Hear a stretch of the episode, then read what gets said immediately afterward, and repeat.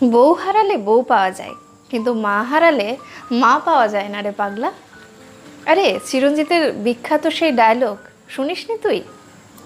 এই বলে অনেক মজার কিছু বলে ফেললেন, এই ধারণা করে উচ্চস্বরে হেসে উঠল মামা। আমি মোবাইলের স্ক্রিন থেকে চোখ সরিয়ে মামার দিকে তাকালাম। এই কথাটা অনেকবার শুনলেও আমার কাছে সবচেয়ে নিম্নমানের জঘন্য কথা লাগে এটা। মামা আমার দিকে তাকিয়ে আছে আমার কোনো উত্তরের আশায়। আমি বললাম নীলা বউ হয়েছে বলে ভুলে যাও কেন? ও তো কারও বাড়ির মেয়ে। তুমি আমায় নীলাকে ছেড়ে দিতে পরামর্শ দিচ্ছ? মামা আরও কিছু বলবে আমি জানি, কিন্তু আমি সে সুযোগ দিলাম না। উঠে গেলাম। বাসায় আজ বেশ থমথমে পরিবেশ। এমন পরিবেশ বেশ কিছুদিন ধরেই হচ্ছে বাসায়। কিন্তু আজ ভয়ঙ্কর রূপ নিল। আমি উঁকি মেরে দেখলাম নীলা রান্নাঘরে আনমনে সবজির তরকারিটা নেড়ে যাচ্ছে। আমি গেলাম ও বুঝলো, কিন্তু ফিরে তাকালো না। শুভ্র গোলাপি গালটা তামাটে হয়ে গেছে। আর কেউ না বুঝুক, আমি জানি শুকনো কান্নার দাগ এমন হয়। আমি মায়ের রুমের দিকে গেলাম। মা পা লম্বা করে খাটে হেলান দিয়ে মাথায় এক হাত দিয়ে শুয়ে আছে। আমি গেলাম বুঝতে পারল, কিন্তু কিছু বলল না। আমি চুপচাপ পকেটে হাত দিয়ে বাসা থেকে বের হয়ে গেলাম। অফিসের আকাশি কালারের শার্ট আর অ্যাশ কালারের ফর্মাল প্যান্টটা এখনও গায়ে আছে। কিছু দূরে একটা পার্ক আছে। সেখানে বেঞ্চে গিয়ে বসলাম। সিগারেট খাওয়ার অভ্যেস নেই, তাও আজ হাতে নিলাম। আমি পলাশ, আমার কোনো ভাই বোন নেই। আমি মায়ের অনেক আশার ফল। আমাকে হাই স্কুল পর্যন্ত মা স্কুলে নিয়ে আসতো। কোচিং গেলে দু ঘণ্টা বাইরে ফুটপাতে পেপার বিছিয়ে গরমে পাখা করে বসে থাকতো। আমি মানা করতাম। মা কিন্তু শুনতো না। কারণ বড় রাস্তা পার হতে হতো স্কুলের কোচিং আর কি, যেতে গেলে। যেখানে সারাক্ষণ গাড়ি চলতো। আমিও খুব মা ভক্ত ছেলে ছিলাম। পড়ালেখায় ভীষণ ভালো ছিলাম। তেমনি শান্ত। তাই যখন কেউ আমার প্রশংসা করতো, মায়ের চোখে মুখের সেই হাসির আভা ছড়াতো, তা যেন মায়ের নিজের প্রশংসার মতো। গর্বে মায়ের মাথা উঁচু হয়ে যেত। কলেজ ভার্সিটি শেষ করে ভালো কোম্পানিতে জবে ঢুকলাম। এরপর শুরু হলো সবার নানান কথা। আমাকে এখনও কেন বিয়ে দিচ্ছে না মা? আঁচলে আর কতদিন? মা বলতো, আমার সোনার টুকরো ছেলের জন্য তেমন সোনার প্রতিমা তো মেয়েও লাগবে। আমার কোনো পছন্দ ছিল না। তাই মা তার পছন্দ মতো সুন্দরী শিক্ষিত ভদ্র পরিবারের ভালো মেয়েটা বেছে নিয়ে এলো তার ছেলের জন্য। আমি বলেছিলাম "আহ, ছোট তো মেয়ে। মা বলেছিল খারাপ কিসে তাতে? আমি যখন প্রথম নীলাকে দেখেছিলাম হলুদ জামায় শুভ্র চেহারায় যেন এক শিউলি ফুল লাগছিল। মায়ের পছন্দ চিরকালই ভরসা কিন্তু এ যেন ভাগ্য পেলাম আমার। যখন ওকে দেখলাম, মনে হলো একে ছাড়া আর কেউ আমার জন্য জন্মই নেয়নি। যখন ওর হাত আমার হাতে দেওয়া হলো বিয়ের আসরে, তখন ভাবলাম ওর সব সুখের অনুভূতিগুলো এখন আমার দায়িত্ব। প্রথম রাতে যখন ওকে বুকে নিয়েছিলাম, মনে হলো আমার ভেদ করে কোনো দুঃখ ওকে ছুতে পারবে না। প্রমিস করেছিলাম। কিন্তু সংসার চক্র বড় ভিন্ন। কোনো প্রতিজ্ঞা আমি রাখতে পারিনি যে সর্বগুণ সম্পন্ন মেয়েটা বউ হতে অকর্মা আর তর্ক করা বেয়াদপে পরিণত হয়ে গেল। প্রথম প্রথম কেউ কিছু বললে বুকে আছড়ে পড়ে কান্না করত। আমি বুকে টেনে নিলেও কখনো জানতে চাইলাম না কি হয়েছিল, কার দোষ, কখনো বলে দিইনি কি করলে আর শুনতে হবে না সেসব কথা। অফিস শেষে স্বাভাবিকভাবে রুমে গিয়ে ফ্রেশ হতাম। মায়ের ধারণা, আগে আমি নীলার কথা শুনে আসি। তাই মা যখন নীলার অকর্মণ্যতার গল্প শোনায়, আমি নির্বাক হয়ে থাকি। আমার আর নীলার পরিবার একই লেভেলের হলেও আমাদের দুজনের বেড়ে ওঠা সম্পূর্ণ ভিন্ন। নীলার বাবার বদলির চাকরি। তাই একা একাই থাকতেন বাইরে। নিজের কাজ আর ঘরের কাজ করার অভ্যাস আছে ওনার। বিয়ের পর ওদের বাসায় যখন গিয়েছিলাম, তখন দেখলাম নীলার বাবা বিকেলবেলা ছাদ থেকে সবার কাপড় এনে ভাঁজ করে রাখতো। এমনকি নীলার আন্ডার গার্মেন্টসগুলো আমি দেখে লজ্জা পেয়েছিলাম। নীলা নির্বিকার ছিল, কারণ এটা ওদের স্বাভাবিক ব্যাপার। নীলার মা এককালে চাকরি করতেন, পরে ছেড়ে দিয়েছিলেন। নীলার মায়ের ধারণা গেস্ট আসলে ভালো করে দুই তিন পদের রান্না করা, যাতে সবাই সব কিছু টেস্ট করতে পারে, ভালো করে খেতে পারে। কিন্তু আমাদের বাসায় গেস্ট এলে খাওয়া হোক না হোক টেবিল ভরে যেন পঞ্চব্যঞ্জন রান্না থাকে। এই নিয়েও মায়ের সমস্যা। নীলাকে সুযোগ পেলে কথা শুনিয়ে দেয়। নীলার ভাই আকাশও অনেক সময় কাজ করে ওদের বাড়িতে দেখেছি। এমন অনেক দিনও হয়েছে যে খাওয়া শেষে, থালা বাসনগুলো আকাশ পরিষ্কার করে। আমি নীলাকে বলেছিলাম, তুমি বসে আছো আর আকাশ এসব করছে? নীলা স্বাভাবিক গলায় বলেছিল, কি হয়েছে? এটাই তোর ডিউটি তাই নীলা একদিন চুলায় রান্না বসিয়ে স্নান করতে গেল। আমার বাবা ওইখানেই বসেছিল। নীলার আমার বাবাকে বলে বলে গেল, বাবা, আর দুই তিন মিনিট পর চুলাটা অফ করে দিয়েন। বাবা হ্যাঁ না কোনো উত্তর দিল না। ইচ্ছে করেই চুলা অফ করল না, কারণ এইটা নাকি নীলার বেয়াদুপির পরিচয়। নীলা যখন পোড়া গন্ধ পেল, দ্রুত এসে চুলা বন্ধ করল। বাবা তখন পিছন দিকে হাত দিয়ে উঠে চলে গেল। নীলার সেই দৃষ্টি নিজেকে এই পরিবারের আপন করতে না পারার চরম সাক্ষী ছিল। তাই নীলাও কখনো কোনো সুযোগ ছাড়তো না মাকে কথা শোনাতে। নীলার এক্সাম তাই আমাকে ওর অ্যাপ্রন আর দুইটা সালোয়ার আয়রন করতে দিল, আমার শার্টের সাথে দোকানে দেওয়ার জন্য। আমি দরজায় গিয়ে আবার চেক করলাম। নীলার একটা আন্ডারগার্মেন্টস পেলাম তার মধ্যে। দরজা থেকে চিৎকার করে বললাম, কি গো, তোমার এইটা সহ চলে এলো তো? নিয়ে যাও। নীলা হাতে কলম নিয়ে দ্রুত এসে আমার হাত থেকে ছিনিয়ে নিয়ে লুকিয়ে ফেলল ওনার নিচে। আর কঠিন চোখে তাকালো আমার দিকে। আমি বুঝলাম না কেন। তখন মা সিরিয়াল দেখতে দেখতে নড়ে চড়ে বলল, বাসায় সব নির্লজ্জ এনে তুলেছি, অন্যদেরও বানাচ্ছে। বাবা কি যেন একটা করতে করতে একটা চাচ্ছিলের হাসি দিল, মায়ের কথায় সায়ও দিল। নীলার চোখ রক্ত বর্ণ হয়ে গেল। আমি কিছু না বলে বেরিয়ে এলাম। দোষটা আমার ছিল। কিছু না বলে আমি তো রেখে আসতেও পারতাম। কিন্তু আমি বুঝালাম নিজেকে দোষটা নীলার ও কেন দেখে দিল না। অফিসের পিকনিক। আমি মাকে বললাম, পরশু পিকনিক সকাল নটায় বেরোবো কিন্তু। নীলা সেদিন সকালে উঠে সব নাস্তা, দুপুরের ভাত রেডি করে স্নান করে নীল শাড়ি পরে ভেজা চুলে ছোট্ট ক্লিপ লাগিয়ে কাজল পরে রেডি হয়ে নিল। মাকে বললাম আমরা বের হচ্ছি মা।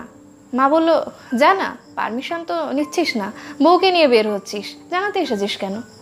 ও মা এ আবার কেমন কথা, সেদিন তো বললাম আর বিয়ের পর পিকনিকে বউ সহ যাব, এটাই তো স্বাভাবিক।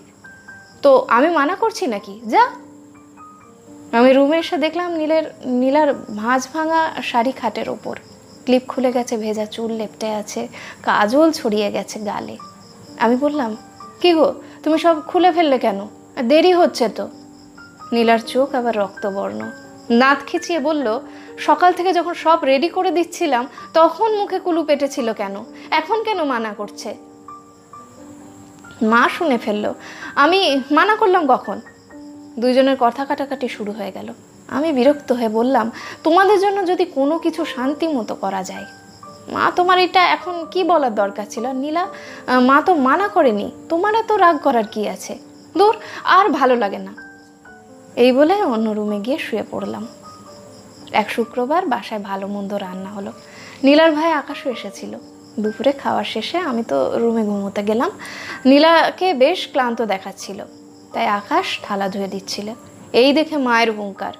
তুমি না পারলে আমায় বলতে, ভাইকে দিয়ে কাজ করিয়ে কি বোঝাতে চাও? আমরা সব অকর্মণ্য। আকাশ বলে যাচ্ছে, মাসি, দিদি বলেনি, ওর শরীরটা খারাপ লাগছে, তাই আমিই করে দিচ্ছিলাম দিদিকে। এটা কোনো ব্যাপার না। মা আরও জোরে চিৎকার করল। খারাপ লাগছে তো আমায় বলতে পারতো? নীলা আবার চুপচাপ এসে সব ধুতে লাগল। মা বলছে, সরো, আমি ধুয়ে দিচ্ছি। নীলা সরছে না। এইটা আর বেয়াদপি, মেনে নিল মা। আমি একটু কান উঁচু করে শুনে আবার শুয়ে পড়লাম। দুপুরে ঘুমকে নষ্ট করে। আমার ছেলে হলো তুলতুল। তার নাম রাখা নিয়েও দুই পরিবারের আবার মন কষাকষি।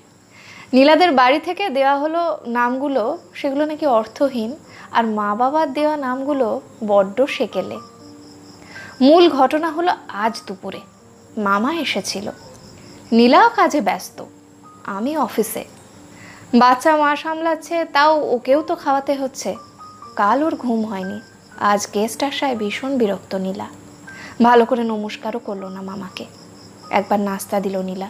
রান্না করতে গেল আবার। আবার চা নাস্তা চাওয়ায় তরকারি প্লেট পরিষ্কার করতে করতে পাকা কলার খোসাগুলো কখন ফ্লোরে পড়ে গেছে বুঝতে পারিনি। বাবা কিছুক্ষণ পর ওখান দিয়ে যাওয়ার সময় তা দেখে বলল, কাজের কোনো সুন্দর নেই।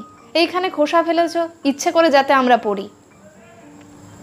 নীলার চুলায় মরিচের ঝাল উঠছিল। তা ফেলে এসে বাবাকে বলল, বাবা, আপনি চাইলে তো নিজেও একটু ফেলে দিতে পারতেন। এত কথার কি আছে? মামা বলে উঠল, বাড়ির ছেলেদের কাজ করাতে চাও? আর তার উপর শ্বশুরের মুখে তর্ক করছ? মা বলে উঠল, ওর মায়ের মতো উড়ে বেড়াতে চাই আর কি। জামাই আর ছেলেকে দিয়ে বাড়ির কাজ করায়, আমার ঘরে তো সব হবে না। নীলা আরও ফেঁপে উঠল, আমার মা বেড়ায় না। ঘরের ছেলেদের শুধু পুরুষ না বানিয়ে মানুষ বানায়। আপনার মতো না, হীনমনের মহিলা কোথাকার? এরপর কেউ কারও কথা ফেলতে দিচ্ছে না। সমান তালে তিনজনে কথার উত্তর দিয়ে যাচ্ছে। এক পর্যায়ে মা বলে, বের হয়ে যাও আমার ঘর থেকে। নীলা বলে, আমি নিজের থেকে আসিনি এই ঘরে। সমাজে পাঁচজন নিয়ে বিয়ে করে এসেছি। যেতে হলে পাঁচজন ডেকে জামাই নিয়ে বের হব। তখন আমাকে জরুরি তলব। আমি অফিসের কাজ ফেলে দিলাম দৌড় আমাকে বলা হলো, আমি কি চাই? মা নাকি বউ? বিকেল হয়ে আসছে, গাছের পাতাগুলো বন্ধ হয়ে যাচ্ছে। নীলাও ব্যাগ গুছিয়ে ফেলেছে। এখন আমার সিদ্ধান্তের অপেক্ষায়। আমি হ্যাঁ বললে সাথে যেতে হবে, না বললেও তুলতুলকে নিয়ে বের হয়ে যাবে। বাসার রুমে সবাই আছে, মা খাটে বসে আছে, বাবা আর মামা সোফায়। নীলা রুমের পর্দার পাশে দাঁড়ানো ওর চোখ মুখ নির্বিকার। আমি অপরাধীর ভঙ্গিতে সবার মাঝে দাঁড়ালাম, কেউ কোনো কথা বলছে না। আমি একটা বড় নিঃশ্বাস নিয়ে বলতে শুরু করলাম, মা, নীলা তোমাদের দুজনের থেকে কোনো একজনকে বেছে নেওয়ার অধিকার আমার নেই। সে অধিকার আমি হারিয়ে ফেলেছি। কীভাবে তা বলছি?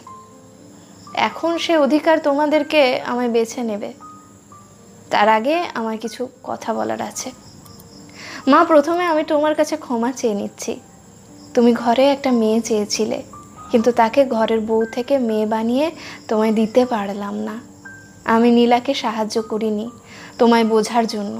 আমি ওকে বলিনি, তুমি যখন বলো সন্ধ্যায় চুল খোলা রেখো না, তুমি ওকে খোটা নয়, তুমি ওকে শেখাচ্ছ। আমি ওকে বোঝাইনি, মা তুমি চেষ্টা করেছিলে কিন্তু। বাবা কোনো কাজ তোমায় সাহায্য করতো না। আমি তোমার সাত রাজার ধন, তাই তুমি এসব দিয়ে আমাকে করাওনি। এটা আমাদের নিয়ম। তার মানে এই না যে বাবা কখনো তার দায়িত্ব অবহেলা করেছে। তুমি যখন সেদিন নীলা বড় মাছের পিসটা নিয়েছিল, তখন তুমি বললে, পলাশ বড় মাছের পিসটা খায়। নীলা আবার রাখতে গেলে বলেছিলে, খাও খাও, এটো হাতে আর রেখো না। সেদিন নীলার কান্নাটা বুঝে আমি ওকে বোঝাইনি, তুমি কতবার আমায় মেরেছিলে, এটো হাতে কিছু রাখতে গেলে। সারাদিন শেষে বাসায় এলে যখন তুমিই ছিলে আমার সকল কথার ঝুড়ি, সব ছিল তোমায় জানানো। আমি ছিলাম তোমার একমাত্র জানালা। সরি মা, আমি তা করিনি। নীলা, আমি তোমার কাছে অপরাধী। তুমি আমায় ক্ষমা করো, কারণ আমি তোমার প্রথমে ছোট ছোট মন খারাপগুলো শুনিনি। শিখিয়ে দিইনি কীভাবে তোমাকে আর এই সব কথা শুনতে হবে না। কি করলে মা উচ্চস্বরে হেসে ওঠে, কোন খাবারটা খেয়ে বাবা পুরনো কথার বাক্স খোলে? তোমার ছোট ছোট ভুলগুলো অপরাধ হওয়ার আগে নিজে বলে তোমাকে বাঁচিয়ে দিইনি। আমি তোমার আর মায়ের সম্পর্কটা কখনো স্বাভাবিক করাই চেষ্টা করিনি। যেখানে তোমার খারাপ লাগলে তুমি মাকে বলতে পারোনি, মা, আমার শরীরটা খারাপ লাগছে, আপনি এটা করেন তো প্লিজ কি সহজ ব্যাপারটা, তোমাদের মনের দূরত্ব এত জটিল করে তুলেছে যে। সেদিন আকাশের থালা ধোয়াতে মায়ের চিৎকার করাটা কত স্বাভাবিক ছিল, আর তোমার চুপ থেকে আবার তা করতে থাকা নিরবতায় কত রাগ অভিমানের গভীরতা ছিল, আমি বুঝতে পারিনি যে। তাই আমি তোমাদের অপরাধী। এখন মা, তুমি যদি বলো আমি তোর জন্য সব বিসর্জন দিয়ে এত বড় করেছি, তুই বউ ছেড়ে দে। আমি ছেড়ে দেবো মা। কিন্তু আমাকে তুমি আর সংসারই করতে পারবে না।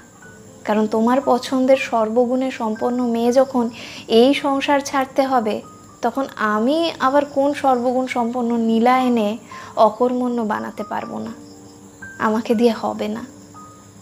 নীলা, তুমি যদি বলো তুমি আমার বিয়ে করা বউ, আমাদের বাচ্চা আছে তোমার আইনি অধিকার আছে আমার উপর। আমাকে তোমার সাথে যেতে হবে, আমি বাধ্য। কিন্তু আমার কাছ থেকে তুমি কোনো দায়িত্বের আশা রাখতে পারবে না। কারণ যে ছেলে মা বাবা একা ফেলে যাবে, তার কাছে তুমি কোনো মূল্যবোধ আশা রাখতে পারো না। এখন তোমরা বলো আমাকে কীভাবে ভাগ করতে চাও। আমার মুখের হাসি, বুকের শান্তিটা নীলার সাথে বিদায় করে আমায় রাখতে চাও? নাকি নীলা, আমায় সারা জীবনের আত্মগ্লানি নিয়ে মাথা নুয়ে জীবন্ত মূর্তি বানিয়ে নিয়ে যেতে চাও? কেন আমাকে বলা হচ্ছে মা নাকি বউ? কেন মা আর বউয়ের মধ্যে অপশান থাকবে? যখন মা আর বউ ছাড়া সব কিছু অপূর্ণ, কেন ওদের মাঝে নাকি শব্দটা আসবে? তোমরা বলো, কীভাবে ভাগ করব এই ভগ্নাংশ? একটানা কথাগুলো বলে আমি ক্লান্ত হয়ে গেলাম, অনেকক্ষণ নীরবতা। সবার চোখে জল গড়িয়ে একাকার। কোথায় যেন সন্ধ্যা প্রদীপ জ্বেলেছে, ধূপের সুবাস আসছে। কিছুক্ষণ পর মা গলা খেয়ে কে বলল, তোমার মামা চলে যাবে তো? একটু আদা চা করে আর ময়দা বেলে লুচি বানাও, পারবে তো? নীলা চোখের পানি মুছতে মুছতে হেসে বলল, এখনই করে আনছি মা। উড়ন্ত বেলুনকে হঠাৎ ফুটো করে দিলে যেমনটা করে ফুস করে মাটিতে পড়বে, আমি তেমন করে বসে পড়লাম মায়ের পায়ের কাছে। মায়ের কোলে মাথা রেখে এতক্ষণে টালমাটাল শরীরটা সামলাচ্ছি। মা চুলে হাত বুলিয়ে বলছে, যা, অফিসের কাপড় জামাগুলো ছেড়ে আয়। আমি রান্নাঘরে গেলাম। নীলা লুচি বেলছে। আমি গিয়ে জাপটে ধরলাম ওকে বুকে। কারও মুখে কথা নেই, কিন্তু আমার বুকটা যেন গরম কোনো তাওয়ায় এক টুকরো বরফ ছাড়লো কেউ। ছ্যাত ছ্যাত করে আওয়াজ করে গলে যাচ্ছে সবটা। আর একটু পরে সব গলে পানি হয়ে গেল। সব জমানো কষ্টগুলো। এখন যেন অনেক দিনের অব্যবহৃত পুকুরের শান্ত জল কোনো।